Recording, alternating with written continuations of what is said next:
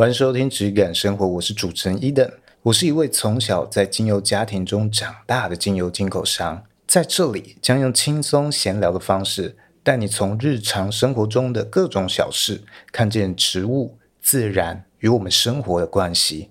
无论你是否曾经接触过精油，都可以在这里和我一起探索你理想中的质感生活。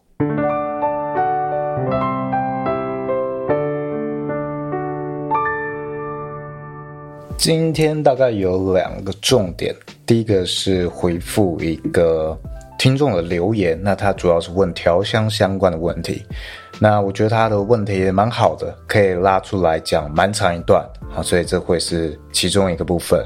再另一个部分是今天刚好有一个来询问批发的客户来拜访我，那他问了一些有关干燥植物，呃，这个干燥香草这一类的问题。之前好像比较没有回复到这一块，所以这个也会是今天另外一个重点，两个重点来做回复。OK，那首先就来朗读一下这个听众的留言，他的名字是 Hank，他说道：“Eden 你好，我是 Hank，刚刚收听完你主持的七十四集 Podcast，那里面提到说你建议一般的消费者一开始先从体验。”培养出兴趣之后，再找一些管道学习，并不建议开始就从单方精油的使用。听到这里，我有一些些的问题想要分享。我很喜欢一支复方精油，它的味道，那它闻起来很像是在一片森林当中，一块青草地，在清晨的时间，刚刚下过雨后，草尖上还有着这个水珠。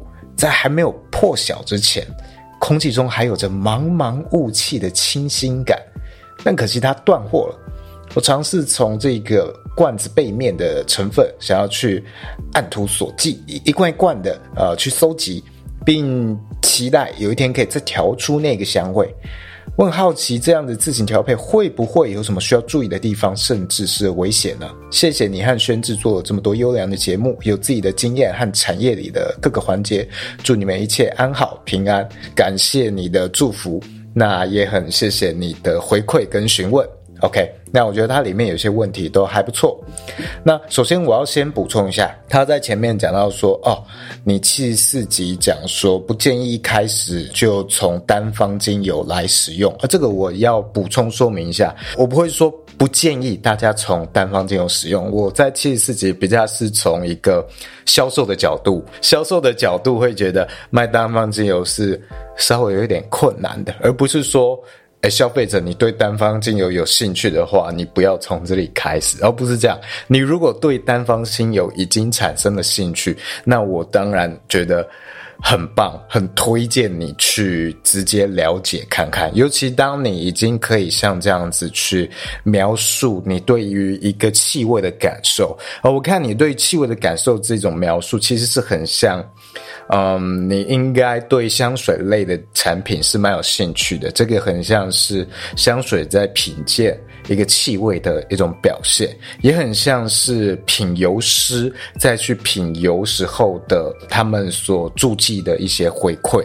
那我觉得这很棒，这其实是在训练自己感知能力非常非常棒的一种品鉴技巧。那我觉得你有这样的一个能力和技巧，或者是品鉴的品味的话，你去使用单方精油，你也会比大部分的人更快能够去入门，入门去感受到每一个精油的特色和它的差异之处。所以我觉得是你是很适合去直接使用单方精油去感受的。OK，我在七十四集讲的从复方开始，其实比较是以要经营一个品牌或者电商来说，复方相对来说比较容易接触到一般消费者。单方精油对于一般消费者来说，距离有一点遥远，他需要的专业知识可能比较多。但不是说你有了兴趣，我还去硬要讲说，哎，你不适合单方精油，你先去学了再再用。哦，倒不是这样子。那如果你觉得你没有学过芳疗，怕单方精油危险的话，其实你光是拿来熏香啊什么都不太会有危险性哦。它只有到了你要去调配一些保养油啊之类的，你要去注意它的浓度。那如果你不清楚的话，你可以看看，呃，我们之前有几集可能有讲到调油的啊，那你就可以去参考一下。好，那再来讲到。你要去复刻一个气味的时候，有什么需要注意的？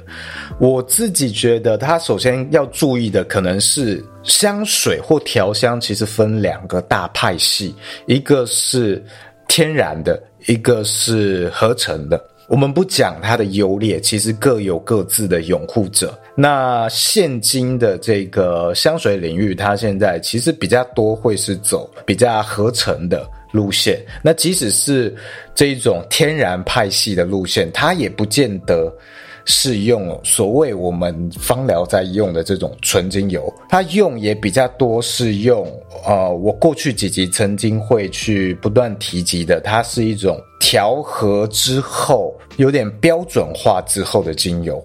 那它一样，它的成分也都是天然的哦，但是它跟呃我们芳疗讲述的这一种，或我们在追求的这种完全没有被调整过。啊、它直接萃取出来，直接装瓶的这种精油是有一点差异的。OK，但我觉得你一开始可能还不用去关注到这么深的一个层面，你先去分它是属于天然派系还是合成派系，好，这样了解一下就好。啊，怎么样去分？从它的成分去看。你说你有看它的这个背后的成分嘛？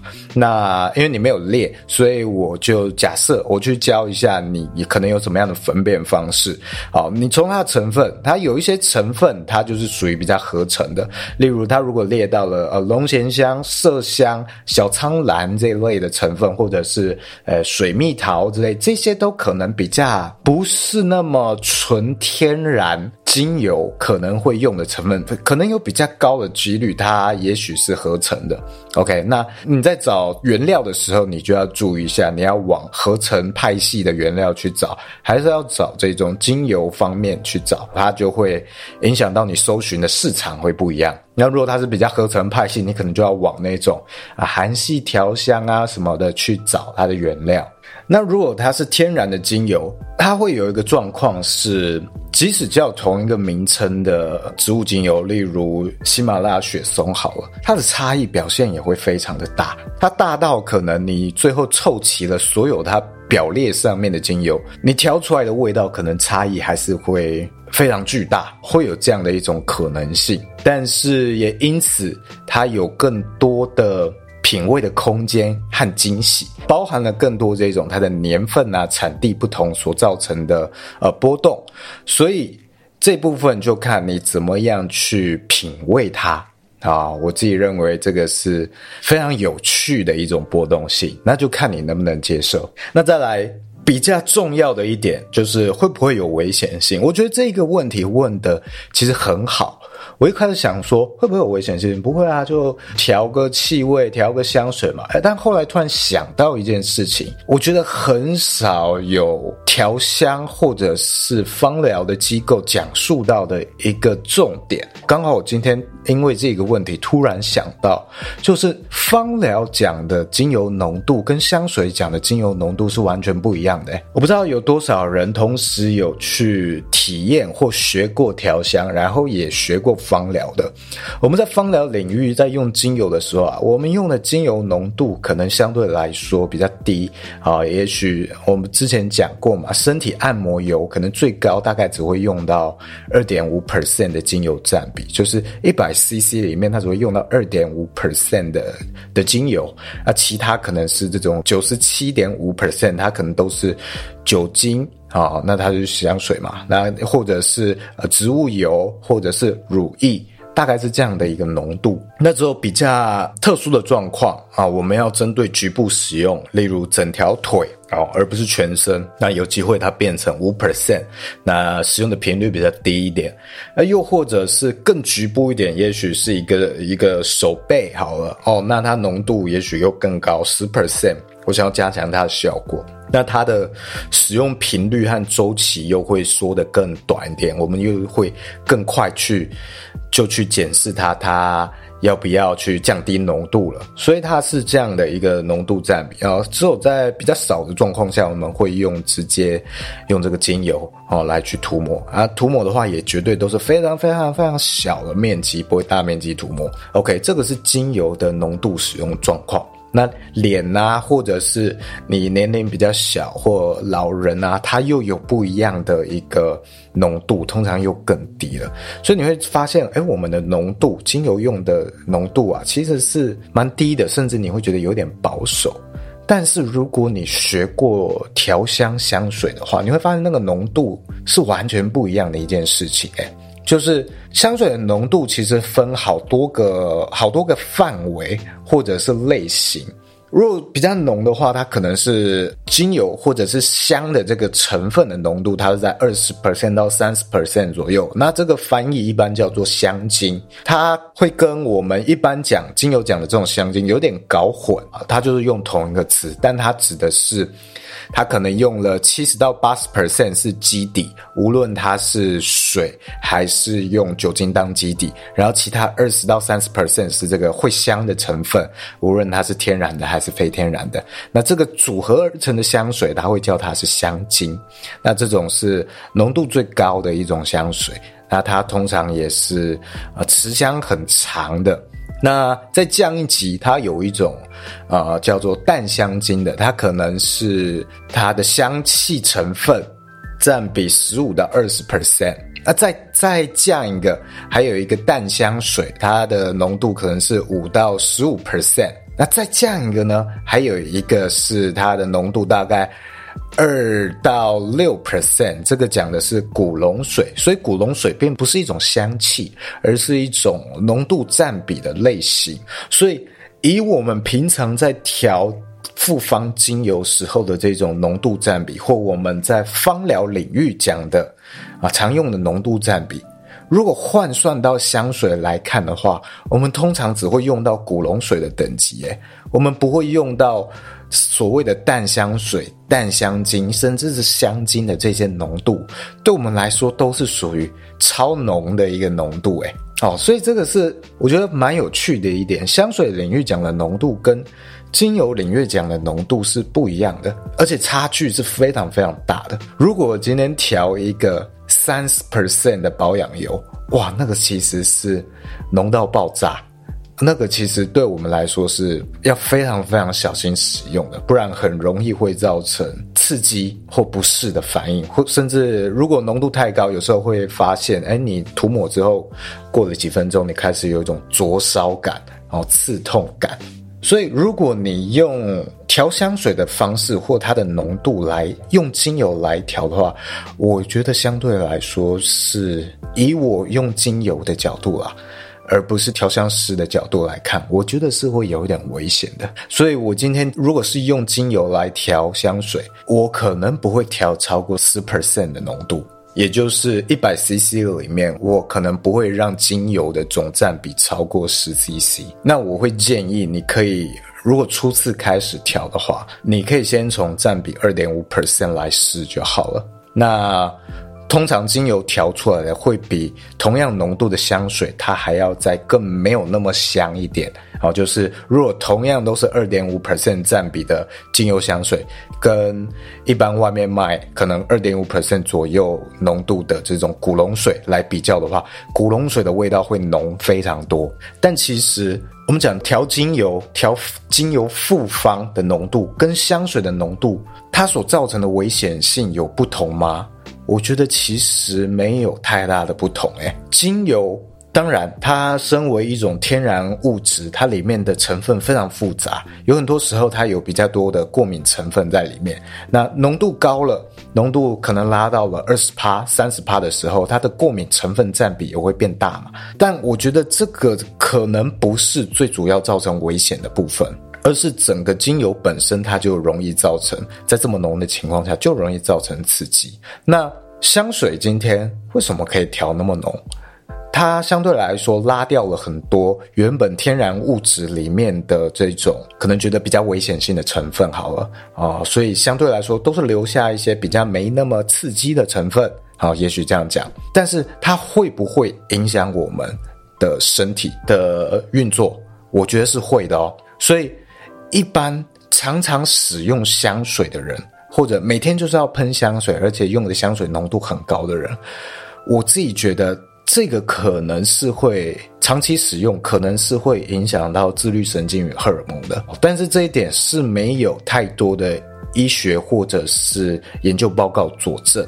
这是我自己个人的观察，大家如果有兴趣的话，你你们可以关注一下身边有这样使用习惯的朋友，他有没有这样的状况？我觉得这个是值得我们去关注的。啊、所以建议你，如果开始自己调了，你就可以按照你这个成分配方开始去收集一些啊、相同品名的。你可能一开始不用去讲究到太多，你买的东西到底多纯。我觉得这个可以在你未来慢慢再去摸索、去探索。那首先你先求有嘛，有类似的东西，然后拼起来看像不像，你再逐一去替换里面的成分，再去试说啊 A 品牌的这个成分。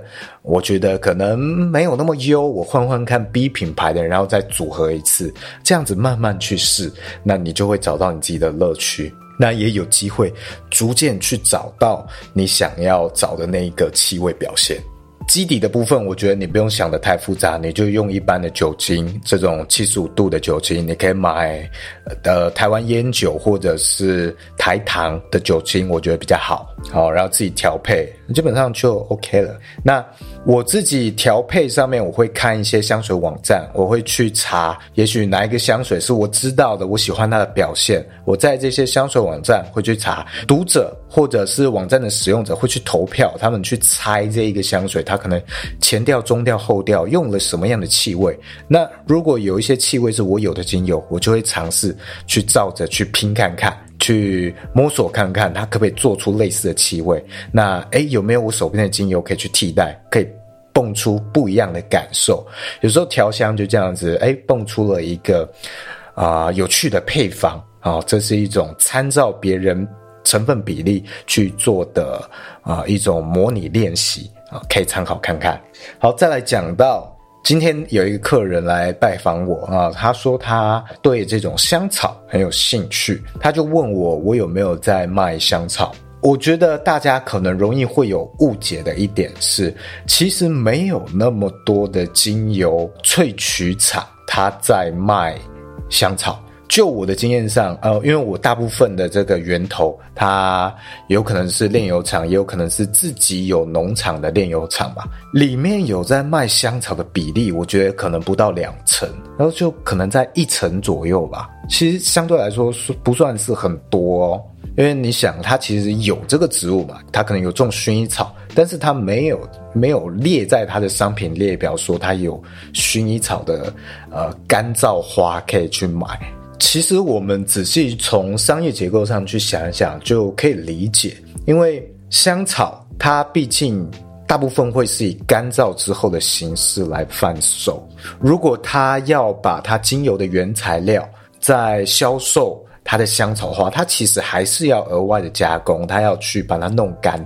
那这一类的植物其实相当不好做，我自己是没有进口过这一类的干燥香草，但是我爸以前有在做，那也是我接手之后我就没有继续接了，因为有感受到这个东西其实蛮蛮麻烦跟蛮复杂的。你如果要做这一门生意，我我们先不论他厂商愿不愿意做这个东西，你光是要进口这个东西，它就会比精油还要再麻烦很多。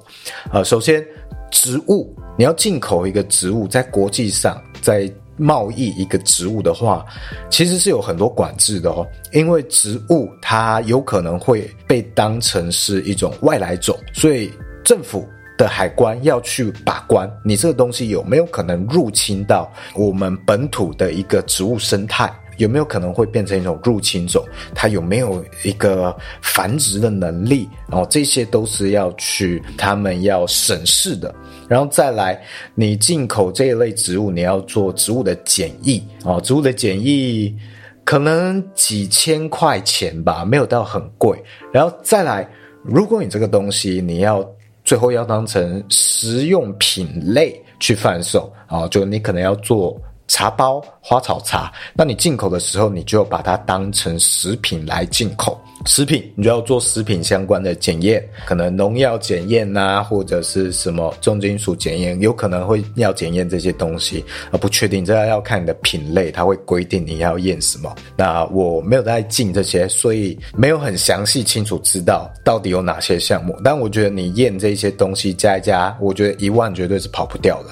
而且这个钱呢，是你每一批都要验的。不是说你今天进了这个厂商验了一次，你下一次就不用验，是每一批都要验的。所以你今天如果量进的很少，你可能是赚不回你的检验费。那你量进的多了，那你真的有客群吗？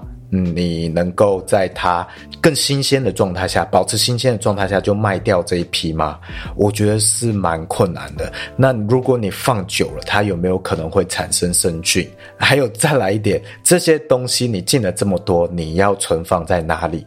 它不会是室温存放哦，你要买冰箱。还要够大的冰箱，那像是我们几十年前有在进这些东西嘛，那我们就买了那种啊、商家在用的冰箱，就是你去那个热炒店，在里面要拿芭乐汁、柳橙汁的那种冰箱。我们家大概有三大个，每个月电费大概就花了五六千块，然后直到现在，那每每个月都还在花这样的电费钱，那可是蛮耗电的东西，毕竟是几十年前的冰箱啦。所以你也要考量到这个东西你要存放在哪里哦，哇，它成本很高诶，无论是电费啊，还是这个呃检验费啊，还有你生命的周期、产品的周期，你会有压力，哦，这些都相当的困难。那你今天如果真的很想做这个生意啊，我会建议啦，呃，如果你一开始资金没有真的到很多，你可能先去。买，可以尝试去买其他其他的品牌，然后有点像是买水货那种感觉。那你就喜欢嘛，你就自己喜欢的品牌，你进一些自己来喝，然后顺便也卖一些身边的朋友吧。啊，你发现哎，真的有这样一个。呃，销售的稳定销售的客群之后，你再尝试看要不要逐渐把它扩大。也许薰衣草卖得特别好，那你就试试看薰衣草能不能找到更上游一点，而不是品牌的哦，或者是诶、薄荷。那你看看，哎，台湾有很多人在种薄荷，也许你自己去找看看。我觉得台湾虽然我们的量没有办法做到，大部分精油没有办法做到精油产业啊，不够脆，但是做干燥香草是很有机会的，而且你可以，呃，新鲜度很好控制，也不用自己囤货，因为农场都在那里嘛，所以在地化。还有尽量减少你初期的投资，这一点我觉得很重要。那今天如果你是进国外的品牌，你就不用检验了吗？这一点是常常会有的一个迷思。那我提供我自己的经验，不一定正确。你进国外的东西进来，它无论这个厂商原本做了什么检验。这些检验都只是给你做参考，就是啊，你看哦，这些数据 OK，那你再进来，它是帮你降低风险。但实际上你进台湾的时候，你还是要在台湾验哦。国外的检验不见得在台湾是通用的，啊，这一点有机认证也是一样。大部分国外的有机认证，台湾都是不通用的哦。这点可能大家不知道。那我之前在进橄榄油的时候，啊、呃，我分享过一些这些资讯，就是很多国外的有机在台湾是不承认的，它没有办法直接申请通过。好几年前也许可以，但是这几年就是非常严格。有机这个东西，我们要去审视一下，我们到底是追求它什么？如果你拆解它的这个有机这件事情，它背后检验的一些东西，我觉得它可能代表了像是呃农药残留，它没有超过这个政府或这个机构认定的超标水准。有机认证不见得就没有农药哦，而是没有超过一个值。OK，那再来重金属、塑化剂、生菌素这些东西。所以，如果今天一个厂商他没有有机认证，好，但是他自己偶尔会去抽验这些东西，然后都合格。那我觉得他其实安全性或者它的保障性不会比这种有机认证的这个图示或这个声称要来的差。哦，我觉得它是差不多的东西。哦，所以我们不要太盲目去只看某一个 logo 或某一个。声称我们要去了解它背后到底诉求的是什么东西。那有机认证，它其实是蛮复杂的一件事情。首先，精油讲的有机认证，跟我们一般农产品讲的有机认证其实是不一样的哦。它是完全不一样的体系哦，而且大部分情况下都不通用。精油用的有机认证，基本上都指的是化妆品有机认证。那这个东西主要是欧洲在推，因为他们要推化妆品啊、保养品这些东西都要有机。那他们用的原料精油，也会带动这些精油的种植者或炼制者去推动他们的有机认证。那主要都在欧洲通行。欧洲以外的地区就很很少有精油有有机认证，除非他专程，他每年花很多钱请欧洲的认证单位飞到他们的国家，负担他们的机票，还有他的检验费用，来验我的产品通过了欧洲有机认证的标准，它才会是欧洲有机认证的精油，是这样一个情况。但这个不是唯一的方式。就我的认知，它是可以透过单体的组合，依然还是有机会申请有机认证的。只要你这些拼接的原料单体，它也是来源于有机，所以不代表你今天一个农产或者一个农场，它产的精油，或者一个厂商它的精油是有机认证，就代表它非常的纯粹。有机认证跟纯粹这一点，我认为是不应该有一个等号的，它是不一样的事情。它实际上代表的是重金属啊、农药、生菌素这些东西的风险性。哦，我们不应该把它跟任何的纯度这件事情画上等号。OK，我觉得这是非常重要要去厘清的一件事情。那再来，台湾讲述有机认证的这些精油是怎么一回事？台湾这些精油大部分是从国外啊，某一个厂商啊这样子进进来。那这些厂商它原本生产，它可能有经过有机认证，然后到了台湾之后，你还声称这件事情，我觉得是不太 OK 的。因为台湾并没有任何的单位和机构来去管制化妆品有机认证这件事情。如果是食品的有机认证是有管制的，这个食药署会管制，它会很严格的管控。国外的有机认证，它都不管，大部分都不管。你一定要通过我的一些标准，我才让你去通过台湾的有机，我才让你声称台湾的有机这件事情。但如果你今天是精油讲有机的话，是完全没有人管的。所以它到底有没有有机，光是第一点这里我们就不知道了。再来，这些东西是国外的有机，又不是台湾的有机。台湾没有化妆品有机啊。那你声称有机这件事情，在道理上站不站得住脚？我觉得这件事情也是值得思考的。那我知道台湾有应该有很少的厂商，他是自己在台湾做的产品，他自己有像我刚刚讲的这样的方式，他去请欧洲的这些认证单位单位飞来检验。检用我的产品，或者他寄他的产品过去检验，申请了这样一个有机认证啊，化妆品有机认证，这些是非常非常少见，因为你要花非常多钱。那这种情况下，我觉得你声称有机认证，我觉得就是可以。站得住脚的情况，所以我为什么我一再的去强调有机这件事情？我们要厘清它的本质。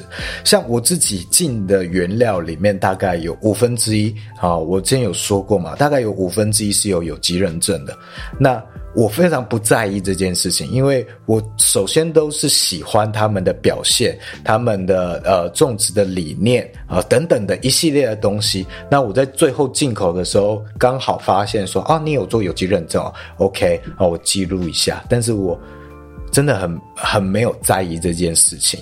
所以你甚至要问我，我哪一些精油是有机的？我我甚至要看一下表，我没有记得这件事情，我才会想说，哦，原来这个是有机的。所以这些东西到了台湾，台湾又没有相关的单位为这些东西把关。我自己认为啦，是不太应该去宣称我们有有机的，就精油这一块。但是你当然也没有违法，因为台湾就没有相关的法规啊，所以这个我觉得是值得消费者去审视的啦。那刚好今天的客人啊，他拿了一个一本书的内容去讲述到，呃，这个书籍的作者啊，他为不同的精油等级做了一种划分方式好，我不知道是哪一本书，因为我只有看到片段的内容。它第一个等级就是讲说精油要有有机，好，那那这一点我就会觉得。这一个方式是很多芳疗机构会教给学生的，但我觉得是很偏差的一个认知。一旦你一个芳疗师，你去讲述用有机来判断一个精油的等级，甚至你把它列成了一个最高标准、最高等级，我会觉得你应该对于产地和制造很没有经验，才会这样子讲。所以。今天有听到这一集的，无论你是喜欢精油，还是你已经是芳疗师了，我觉得这一些都这些抄来抄去的观念啦，我们在书本上面学到，然后又在反复没有经过这些进口的经验或实际拜访产地的经验的参照，你又在教给你自己的学生或消费者，我觉得这个是要去调整一下的。这个观念，我觉得应该要值得我们去重新思考一下。我觉得你可以。讲述这个东西要通过重金属的检测，要通过农药的检测，或者塑化剂的检测残留，我觉得这些都 OK。但是你单纯用一个有机去把这些概念给混在一起，我觉得就会变得非常模糊。好，消费者会不知道他在追求的其实是这些东西。那。这个书籍里面还介绍了一个东西，我觉得很有趣啊。它在划分等级的时候，它这个 A class 这个 A 级 T 零的这个等级啊，它除了讲有机之外，还讲到了一个东西，我觉得很奇妙。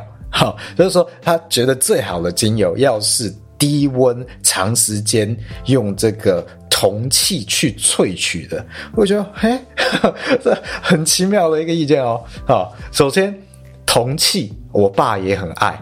啊我们家有很多，他当初花了大笔钱请尼泊尔手敲的一些铜壶哦，用来装水、喝水的，用来煮水的，所以我们家到现在都有这个专门煮水用的手敲铜壶哦。每次煮水都用先那个煮过。我爸也是对于铜器有呃非常的迷恋的，这个比较属于能量层面。OK，也有很多的制酒的啊、酒厂。他们是用铜器来蒸馏，但是这件事情为什么到了精油层面，我会觉得很奇妙呢？首先，铜器一定比较贵，所以你如果是一个低发展地区的国家，你基本上是很难使用这些东西的，然后很难使用什么铜器蒸馏，而且铜器很难照顾。如果你家里有铜器的人，你就知道铜器非常容易生生锈，或者是生那个绿斑，所以它很难照顾，很难清洗。那你的清洁成本跟维护成本就会非常非常的高。那再来这些铜器呢？如果你是很小规模的农场，你也许有机会使用。像我知道有一些台湾的小农，他真的有器材是这个呃铜壶哦，OK，但是他大部分情况只是用这种十公升。或者是二十公升的铜壶哦，这个非常非常的小，是没有办法商业化萃取精油的程度。你这种十公升、二十公升的铜壶啊，或铜锅，你塞满了，最后蒸出来的精油可能也才几十 CC 哦，一两百 CC 这样的程度。那今天国外的厂商、国外的农场，他们在萃取哦，通常至少都是会用到两百五十公升的不锈钢。的蒸馏锅啊，比较常见可能是五百公升的蒸馏锅啊。他们两百五十公升有多大？